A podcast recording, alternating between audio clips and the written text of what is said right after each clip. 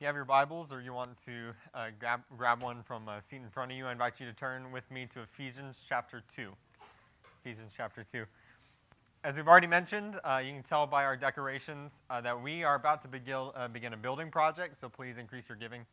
Um, just kidding. VBS uh, is coming up. So uh, make sure that your kids, your grandkids, your neighbors' kids, random kids off the street, make sure they're all signed up. It will be an event that they are not going to want to miss. So, uh, so make sure you can register online uh, at, at uh, fforinfo.com. Uh, make sure that you are signing up for VBS. Ephesians chapter 2, uh, beginning in verse 11, is where we're going to be this morning. Therefore, Remember that at one time you Gentiles in the flesh called the uncircumcision by what is called the circumcision, which is made in the flesh by hands. Remember that you were at that time separated from, uh, from Christ, alienated from the commonwealth of Israel, and strangers to the covenants of promise, having no hope and without God in the world. But now in Christ Jesus, you who once were far off have been brought near by the blood of Christ. For he himself is our peace who has made us both one and has broken down in his flesh the dividing wall of hostility by abolishing the law of commandments expressed in ordinances, which he might, uh, that he might create in himself one new man in place of the two, so making peace, and might reconcile us both to God in one body through the cross, thereby killing the hostility. And he came and preached peace to those who were far off and peace to those who were near. For through him we both have access in one spirit to the Father. So then you are no longer strangers or aliens, but you are fellow citizens with the saints and members of the household of God, built on the foundation of the apostles and the prophets, Christ Jesus himself being our cornerstone, in whom the whole structure, being joined together, grows into a holy temple in the Lord. In him you also are being built together into a dwelling place for God by the Spirit. Let me pray for us this morning, and we'll get into the text. Heavenly Father, I thank you for your church. I thank you that you have brought us together as a body of believers, God, that you have, you have gathered us together and you've brought us here for, for our benefit, God, that we can grow to look more like you, that we can, we can, uh, we can be conformed and, and strengthened in our walk with you and conformed into your image, God and that we can go out and reach people with the gospel. So I thank you and praise you for the fact that you didn't leave us stranded as believers. You didn't just abandon us after we came to know you, but you brought us into the body of the church, God, where we have like minded fellow believers who are all worshiping you and praising you and glorifying you. God, may you be glorified in our time this morning. May our hearts and our ears be open to hear what you have to tell us this morning. It's in the name of Jesus that we pray. Amen in medias res is a term filmmakers use to describe a, uh, something you've probably seen a lot in films or in TV shows. The term is Latin uh, for in the middle of things. Uh, and, and, what it describes is a filmmaking technique where the, the film just starts in the middle of the action, or uh, the show just puts you right into the thick of things. You, you know the movies or the, the TV shows where uh, maybe the, the main character starts, uh, the movie starts and the main character is in the middle of a fight, um, or they're crashing through a window or falling from a, from a height, or, or maybe if you're into a different type of movies, the main character is sitting alone at a, at a, on a bench, all sad and crying, and under a, a lonely street light. And you know, since it's a movie, it's probably pouring and more cinematic. Um, but you know those, those movies, those TV shows, they just kind of drop you into it in the middle of the action. Uh, and, what they're doing uh, with all of those examples, what they're doing is trying to get you to ask the question, how'd they get here? And they're going to spend the rest of the movie or the TV show explaining to you exactly how they got there. But that's the question that's on someone's mind when they're watching this film. They're wondering, how did that character get there? Well, if you're following along with the Bible story, you'll notice that up to this point, it's been distinctly Jewish. Uh, you notice that God called Abraham and promised to make a nation from Abraham and his descendants are the Israelites. That God rescued Israel from slavery. And then he made a covenant with Israel that they would be his people and he would be their God. He would pour out upon them blessings, and they would really be a Genesis 1 people. They would experience a Genesis 1 reality, the life that, that we were supposed to have, they would experience. But that was with the nation of Israel. And then we find out later on, God uh, calls David, an Israelite king, and promises to, to make his descendant sit on the throne of God's eternal kingdom forever. And then God promises a Messiah for the nation of Israel who would rescue them, a Savior for Israel who would restore what was wrong, fix what was broken in Israel. And then that Messiah, Jesus Christ, the Savior, was a Jew. And he had 11 disciples who were faithful Jews. And he did start the kingdom of God like he was supposed to, like, like that was his, his job, his mission. He did enact and bring about the kingdom of God. And it started with his faithful Jewish followers. So you and I, uh, for the most part, I would venture to guess, are not Jews. And you probably have not thought about this or, or, or, or may have just been wondering, but, but you were dropped into the middle of the action because you know that at some point the story gets to us. at some point, redemption and restoration and forgiveness got to us, but, but you may not know how it got there. And so this morning, we're going to talk about that because how it got there has profound impacts on how we live our lives as a, as a body of believers and as a church. It, the distinction between Jew and Gentile, Jew and, and someone who's not a Jew, is, is also not the only distinction between us, though. There are a, a variety of differences between every single one of us. I mean, every single one of us are, have different cultural backgrounds and different uh, socioeconomic statuses. We have different family lives. We, there are a lot of things that could divide us. Some of us have grown up in church. Some of us have not grown up in church. There, there are a lot of different uh, sin struggles in the room, and in the past and in the present. There are a lot of different things uh, that could divide us. And you may, uh, you may be sitting there wondering, what is my standing in the kingdom of God? You know, I'm in this particular group. I have this going on in my life. What, what is my standing in the kingdom of God. And what we'll, what we'll see here in Ephesians chapter 2 is that if you've placed your faith in Jesus, you are an equal member of the family of God. If you've placed your faith in Jesus, every single one of you is an equal member in the family of God. And as equal members, we have to live in a unified mission. As equal members in the family of God, we must be unified in our mission. First, in order to understand where our current standing is, we have to go back and look at where our standing was. Look with me in verse 11. Therefore, remember that at one time, you Gentiles in the flesh, called the uncircumcision by what is called the circumcision, which is made in the flesh by hands, remember that you were at that time separated from Christ, alienated from the commonwealth of Israel, and strangers to the covenants of promise, having no hope and without God in the world. So the first thing that we're going to see is that we were all separated from the family of God. That's our starting point. There, at, at one point, every single one of us was, was separated from the family of God. So Paul points out uh, the first distinction, the biggest distinction between Jews and Gentiles in their day, which was circumcision.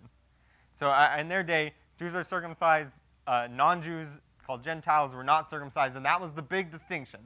And that big distinction, that big difference came to embody everything that had to do with the, with the Jewish people.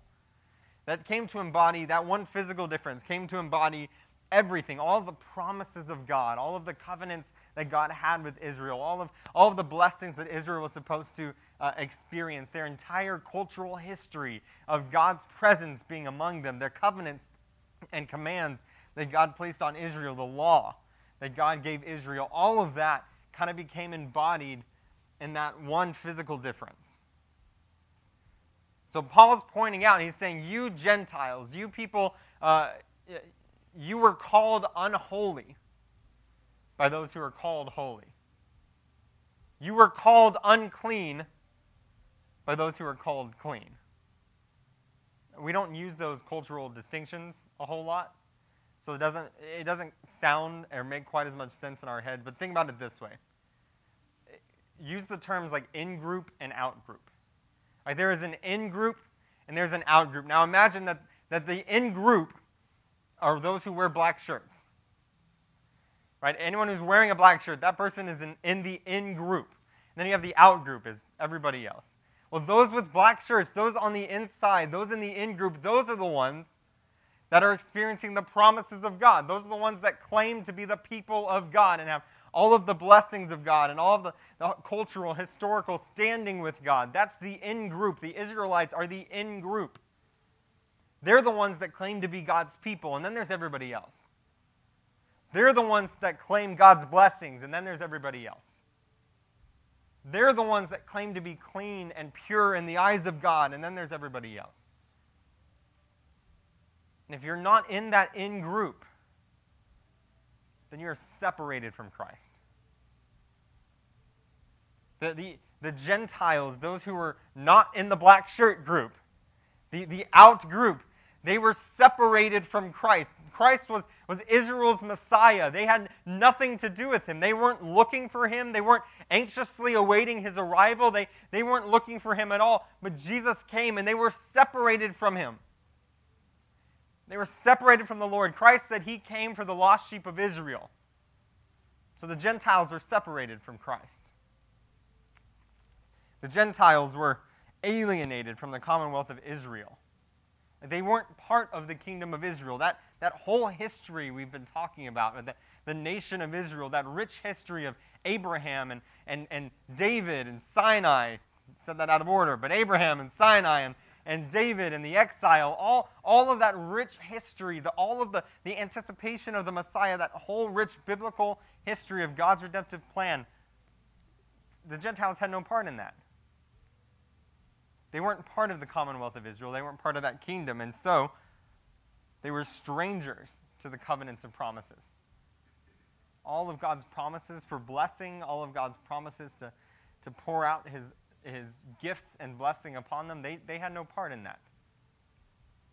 Which means that they were, they were without hope and without God in the world. You and I have all experienced this. Every single one of us have been separated from God. Every single one of us have been in the out group, outside of God's blessings, outside of God's uh, will, outside of the eternal life that God provides, outside of God's kingdom. We have all been in the out group. I'm a big Dallas Cowboys fan. Thank you. Uh, Jacob and I have had conversations about this big.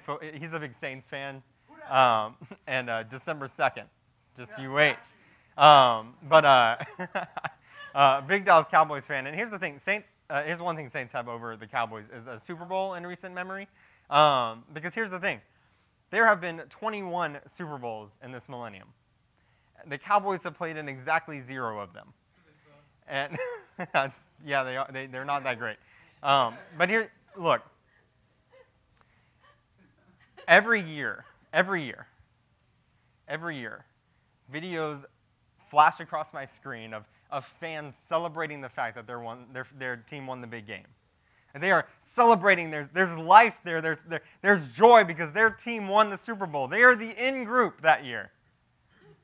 Out of the 32 teams, there's, their team is the one that, that won it all. And so they're celebrating. There's life and vibrancy there there's joy there. As a Cowboys fan, I have been separated from the joy of celebrating a Super Bowl. I've been cut off from enjoying a Super Bowl the entire millennium. On an even greater scale, every single one of us have been separated, cut off of celebrating the joy and the life of knowing God. The Gentiles were separated and cut off of the joy of knowing God, the blessings uh, that God provides. They were separated from the covenant, so they were without hope. They were without God in the world. They were cut off and separated from God. Every single one of us are the same. There's a point in our lives where we were all cut off from God. We were all separated from Him. But here we sit in a predominantly Gentile church celebrating and worshiping the fact that we have been redeemed by Jesus. So something had to change. right? We are, we're here claiming the blessings of God. We are here claiming the fact that we've been set free. We are here claiming to be part of the kingdom of God. So obviously, either something changed or we are all sorely mistaken. Um, but something did change. So, what changed?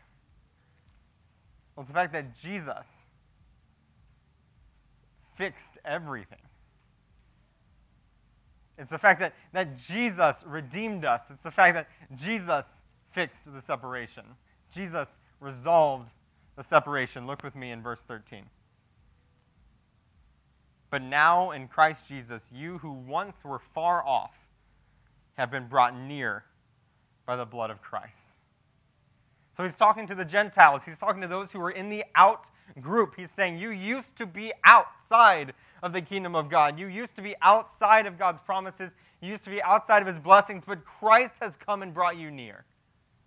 By his blood, he reached out to the out group and brought them into the in group. He goes on, uh, gives a little more uh, discussion on how he did that in verse 14. He himself is our peace who, who has made both one and has broken down in his flesh the dividing wall of hostility by abolishing the law of commandments expressed in ordinances, that he might create in himself one new man in place of the two, so making peace. That he might reconcile us both to God in one body through the cross, thereby killing the hostility. Now, that's a really long sentence. Paul is every English teacher's worst nightmare. Uh, he writes really long sentences. But, but what Paul is saying is deeply rich in these verses. What he's saying is, you and I were once cut off, we were once separated, but Jesus himself is our peace. Jesus is the resolution of our separation. Because what he did is he did away with the distinctions of in and out altogether. If you notice in verse 11, Paul makes this kind of offhanded comment where he says, that, that circumcision is something in the flesh by hands. What he's saying is that that is just a physical outward thing. That, that is just something external. The entire law that God gave in, in Exodus and in Leviticus, that whole thing is just external. It's all, it's all these rituals, it's these, these check boxes, these things that are just purely physical. And the Israelites thought that just by doing these things, by, by checking off all of the physical boxes, by, by doing all of the external things that they could do, that they would earn the right to be in the in group. And what Jesus did on the cross is he did away with the law entirely. He abolished the ordinances, he abolished the commandments because he fulfilled every single one of them in his self. And by his blood, he brought both groups together like the example I used earlier, you have the in group with the black shirts, and you have the out group without them. That, that black shirt, it's just something physical. It's just, it, there's nothing spiritual about it. There's nothing uh, uniquely different about the people in black shirts and the people not in black shirts. It's just they decided to wear a different color. In the same way, the Israelites, there's nothing uniquely different or special about them. It's the fact that they just had the outward look, they had the appearance, but neither group were the actual in group. Neither the Israelites or the Gentiles were actually in God's favor. Neither the Gentiles nor the Jews were actually part of the people of God or the kingdom of God. They were all in the out group because God wasn't looking at Israel and He wasn't looking at the Gentiles. He wasn't looking at their shirt color and deciding if they're part of the kingdom of God. He wasn't looking at their outward characteristics to decide whether he loved them or not. He wasn't looking at their outward rituals or their practices to decide whether or not they had his favor. Both groups were the out group. And by the death of Jesus and his resurrection, he brought both groups together into one new group. Because what Jesus did is he did away with the law, he did away with the ordinances, he created in himself one new man in place of the two, so making peace. And he reconciled both groups in one body through the cross, thereby killing the hostility. Jesus Christ reconciled, what did it say? Both groups in his body on the cross. He didn't just rescue the Gentiles so they could be part of the in group. What he did was point out the fact that neither group was the in group. And he made one new group, which is the body of Christ. If you look back, in the Old Testament, the, the Jews were looking forward to the coming of the kingdom of God. They were anxiously awaiting the kingdom of God. They knew that a Messiah would come and that he would make everything right. They would, he would fix their hearts. He would fix what was broken, and he would start and bring about the kingdom of God where everything in the world would go back to the way it was supposed to be in Genesis chapter 1. That's what they were waiting for and looking for, and they assumed it would all be one event. Because when you're looking at it from a distance, they just assumed that, that at one moment the kingdom of God would come, all of our hearts would be fixed, and the whole world would go back to Genesis chapter 1. What they didn't realize is that that wasn't God's plan. Because God, in His grace, planned an in between period where Christ came and He died and He gave an opportunity for us to become part of the in group, the people of God. And we are waiting for the day when He will come and finally restore His kingdom entirely. We are waiting for the day when, when He will come and He will set the entire world back to Genesis chapter 1. He'll set the entire world back to the way it's supposed to be. But the in between period, in the meantime, He has given the world this, this one body called the church, where He's collected everybody who has placed faith in Jesus. He's brought them all together into this one body to celebrate and worship together. It's not Jews and Gentiles, it's the church. He says again in verse 18 uh, excuse me, verse 17. He came and he preached peace to you who are far off and peace to you who are near.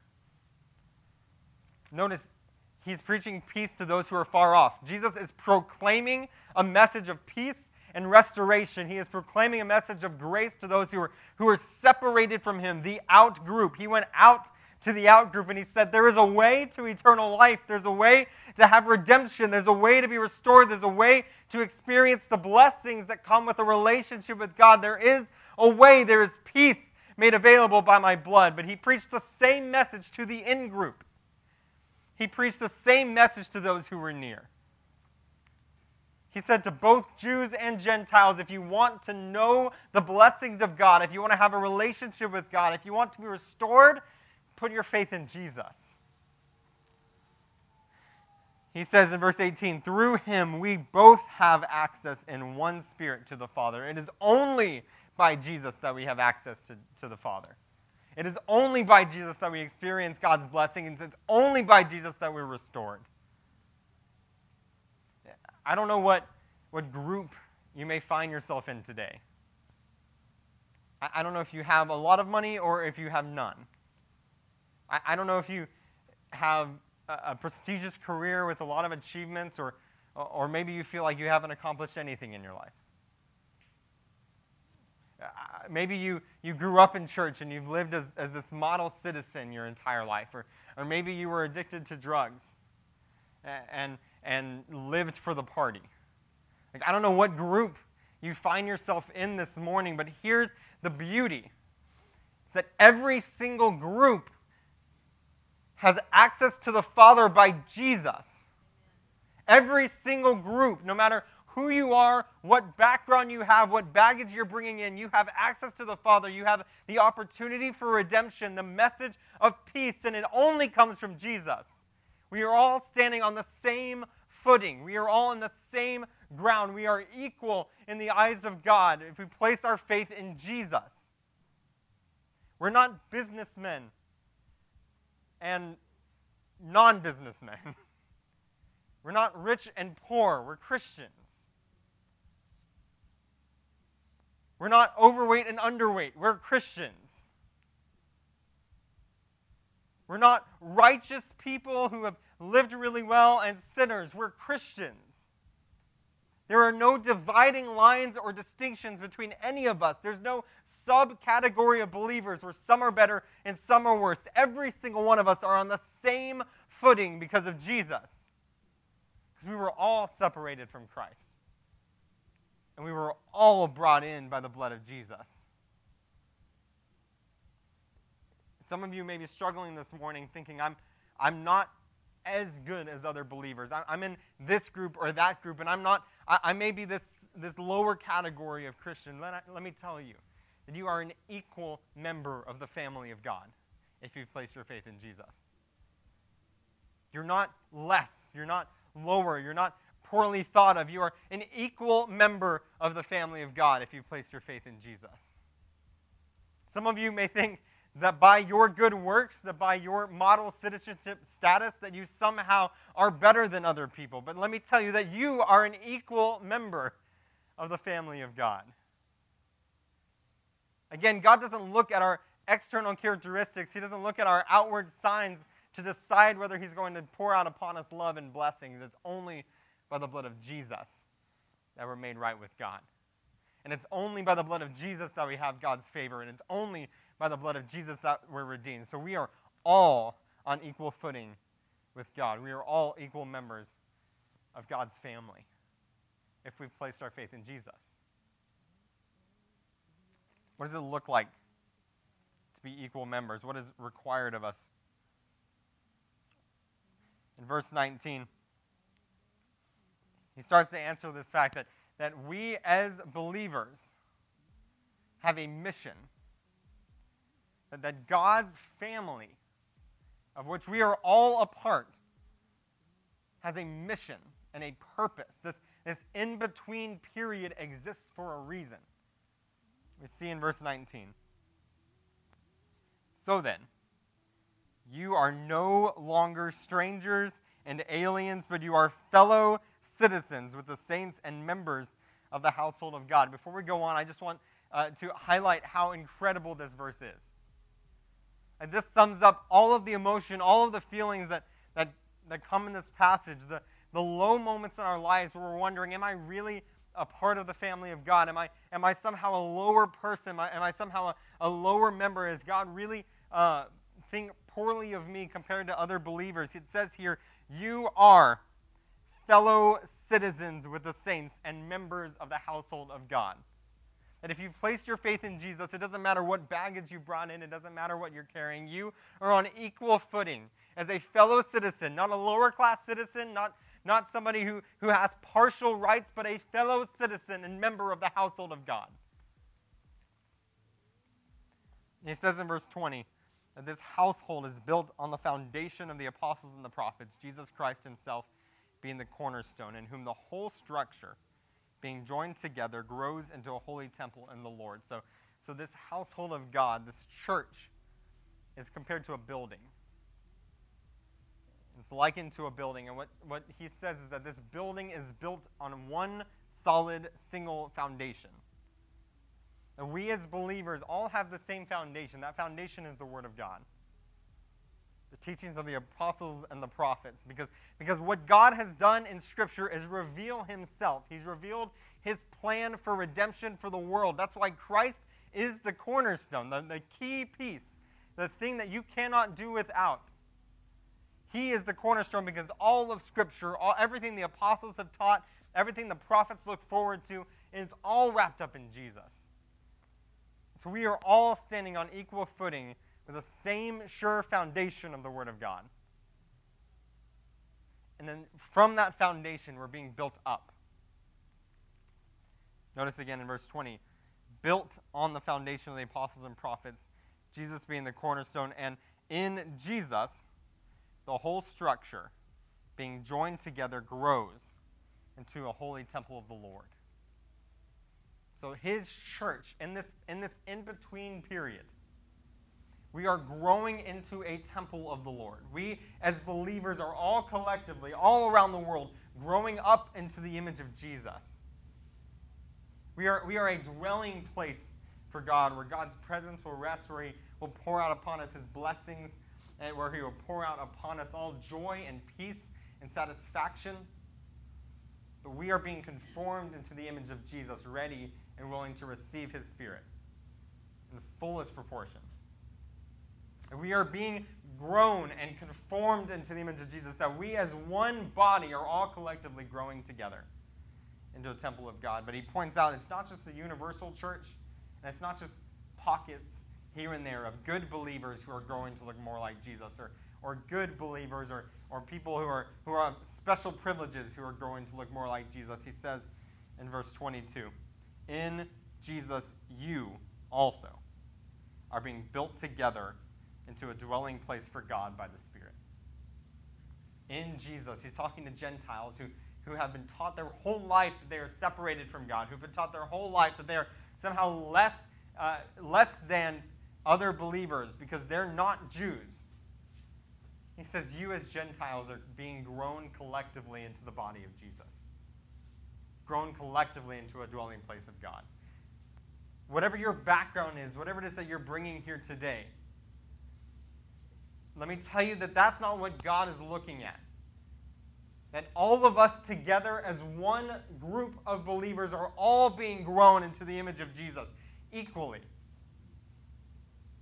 That isn't reserved for just a few of us that are growing into the image of Jesus. If you place your faith in Christ, that we are all growing together to look more like Jesus. We have a purpose, a mission of looking more like Christ, of preparing the world and getting ready for the redemption that is coming uh, of being a people that really experiences the Genesis chapter 1 reality. That we are, we are growing and looking and living more like Jesus every day. And, and more than that, more than just looking more like Jesus and living more like him, we are also taking that message out to the world. Think about it for a second. Jesus could have just taken us to heaven the second we believed. That probably would have been better for us. I mean, if the second we placed our faith in Jesus, he just took us up to heaven. We wouldn't have to deal with sin and struggle. We wouldn't have to deal with pain and turmoil. We wouldn't have to deal with any of it. We could just be in the presence of God for all of eternity. That's why Paul in Philippians says, I, I could die or I could be here. I'd probably rather die. But while I'm here, I have a purpose. Like that, that's what that's his point, is that it would have been better for us if the second we placed our faith in Jesus, he took us right up to heaven. But there's this in between period, and you have to look at why that is. It's because he left us, the church, here to proclaim the glorious good news that there is peace that is found in Jesus. That proclamation of peace to those who are far off and peace to those who are near. He has left his church, his body, to proclaim that message out into the community that we have peace with God because of Jesus, and that, that opportunity is available for anybody who places their faith in him. We are to go out to the out groups and to the in groups and to proclaim the message of the gospel. And collectively, we, we will grow into a dwelling place for God. We will to grow into the image of Jesus. We all have that requirement. We all have that mission. We can't abandon part of it because we are all equal members of the family of God. We need each other to help each other grow up into the image of Jesus. We can't abandon uh, our, our time in church. We can't abandon our time with other believers because of other priorities and assume that everything is going to be okay. Because we, as a body of believers, we need you, and you need us, so that we all can collectively grow up into the image of Jesus. You can't abandon your, your responsibility to reach lost people with the gospel because you are the mouthpiece.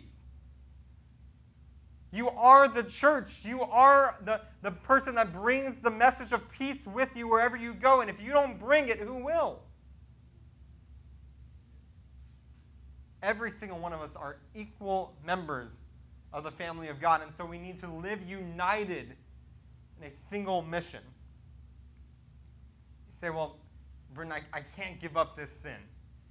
You don't, know, you don't know how hard it is. I may not. But I do know that if you place your faith in Jesus, you are an equal member of the family of God. Which means you are equally set free from sin and death. That you are no longer a slave to sin, and that by the power and blood of Jesus, you can be set free from whatever sin you're struggling with. And that you collectively, with the rest of us, need to conform into the image of Jesus. You say, I, I can't share my faith. I don't know enough. You may not know much. But I know that if you place your faith in Jesus, you are an equal member of the family of God, which means you are equally capable of telling other people how you got there. we all equally have the responsibility to help each other grow into the image of Jesus and to take the message of gospel the, out to the world. It is a joy and a privilege to proclaim the good news that we are all equal members of the family of God. And out of that gospel, we need to act and live every single day, growing into the image of Jesus and proclaiming the gospel. This morning, we're going to sing. There, there may be some of you here who will say, I've never placed my faith in Jesus. I, I am not part of the family of God. And if that's you, this morning as we sing, I invite you to come talk to me. I'll be standing right here. No judgment, no worries. This is a, a joyful moment that you can, uh, you can have peace with God. So as we sing, I invite you to come talk with me to talk about what it looks like to become part of the family of God by the blood of Jesus. Let me pray for us. Heavenly Father, I thank you that by your blood we have peace. That by your blood we are, we are reconciled and redeemed. That by your blood we are saved. God, I thank you for sending your son Jesus to die on a cross for us so that we can have eternal life, so that we can be redeemed. And I thank you that you have brought us all collectively into the church so that we can help each other to grow into the image of Jesus and we can take the message of the gospel to the world. I pray, Father, for those here who do not know you. For those who will say that they, they are separated from you, who, who know that they are without hope in the world, who want to be part of your family, God, I pray this morning that they would come. And they would talk to me about what it means to be part of the family of God. There's nothing greater, no greater joy than knowing that we have peace with you because of Jesus. Let us sing and worship you with all that we have, knowing that we've been set free and redeemed by the blood of Christ. It's the name of Jesus that we pray.